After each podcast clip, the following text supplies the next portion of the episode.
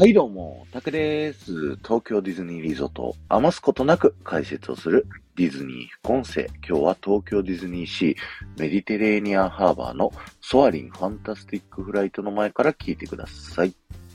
えー、最近ね、ディズニー副音声は人気シリーズの仕組みシリーズでね、えー、お話をさせていただいておりまして、今日もね、えー、その仕組みのお話をさせていただきたいと思うんですけれども、今日はですね、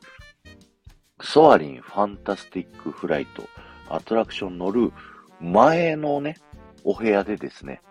出てくるカメリア・ファルコさんっていうね、あのー、アトラクション乗ったら出てくる女性の絵、ここのね、部屋行くとですね、あのー突然絵が動き出して、えー、絵の中にいるカメリア・ファルコさんがですね、そのアトラクションについての説明をしていただくというね、プレショーっていう風に、ね、呼ばれる、あのアトラクションのメインのショーの前のショー、プレショーっていう風にね、こう言われているお部屋の仕組みについてお話をしたいんですけども、あのカメリア・ファルコさんの絵、こう、始まる前は、ただの絵だったのに、こう急に始まったら、カメリアさんがね、あの、動き出して、一体どうなってるのってね、あの、思いませんか？そこの仕組みをね、今日はお話しさせていただこうと思いますので、あの、夢を壊したくないよという方はですね、えー、ここで戻っていただいて、あの、どんな仕組みなのか気になるとかね、夢もすごいね、好きだけど、こう、その夢がどんな魔法を使って、どんな技術を使って作られてるかっていうのがね、好きな方、ぜひ聞いていっていただきたいなと思うんですけれども、あのカメリア・ファルコさんの絵ですね、実は二重構造になっておりまして、あの後ろにね、背景だけ描かれた絵がまずあります。そして、その手前にですね、えー、透明な、まあ、あの、ガラスみたいな感じのものがですね、置いてありまして、そのガラスに向かってですね、えー、カメリア・ファルコさんの絵が投影されております。で、これね、そのプレショーの部屋の一番最前列で、その、真横からね、あのカメリア・ファルコさんの絵を見ていただきたいんですけども、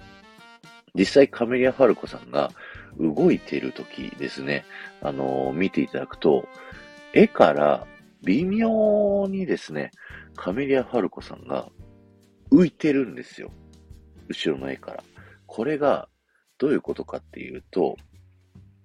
えー、まず僕たちが部屋入った時、一枚の絵に見える時はですね、手前のガラス側に、えー、カミリア・ファルコさんの絵と背景が全部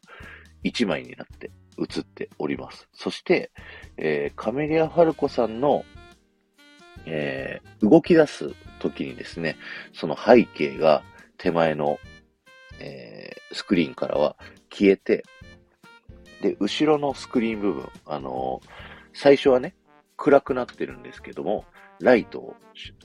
映写してですね、後ろを明るくすることによって、後ろの背景に、えー、カメリア・ファルコさんの映像が別のスクリーンで映写をするという感じで、あの自然なね、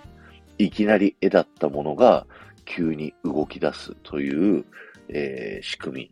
みになっております。いや、すごいよね。で、周りのさ、こう、イラストとかも動き出すし、あの、影ね、あの、アレッタっていう、あの、鳥の影がこうね、飛び回るっていう風な感じで、本当にものすごいね、えー、プレッションになっておりまして、世界中にね、あの、ソアリンっていうアトラクションはあるんですけれども、こんだけ凝ったプレッションはですね、えー、世界で日本だけですので、ぜひね、見てみてください。そして、仕組みが気になる方はですね、えー、最前列真横からこの、えー、カメリア・ファルコさんの絵、見てみてください。ということで、今日は終わりです。ありがとうございました。この放送が面白いと思った方、ポッドキャストで聞いている方はですね、ぜひチャンネルのフォローよろしくお願いします。そして、スタンド FM で聞いてくださっている方は、フォローに加えて、いいねやコメント、ぜひ残していっていただけると嬉しいなと思います。あとは、あのー、このディズニー副音声は皆様からのレターを募集しておりまして、皆様の東京ディズニーリゾートの好きな場所ですね。ぜひレターいただけますと、僕がそこにまつわる豆知識をお話しさせていただきますので、ぜひそちらの方もよろしくお願いします。ということで、ありがとうございました。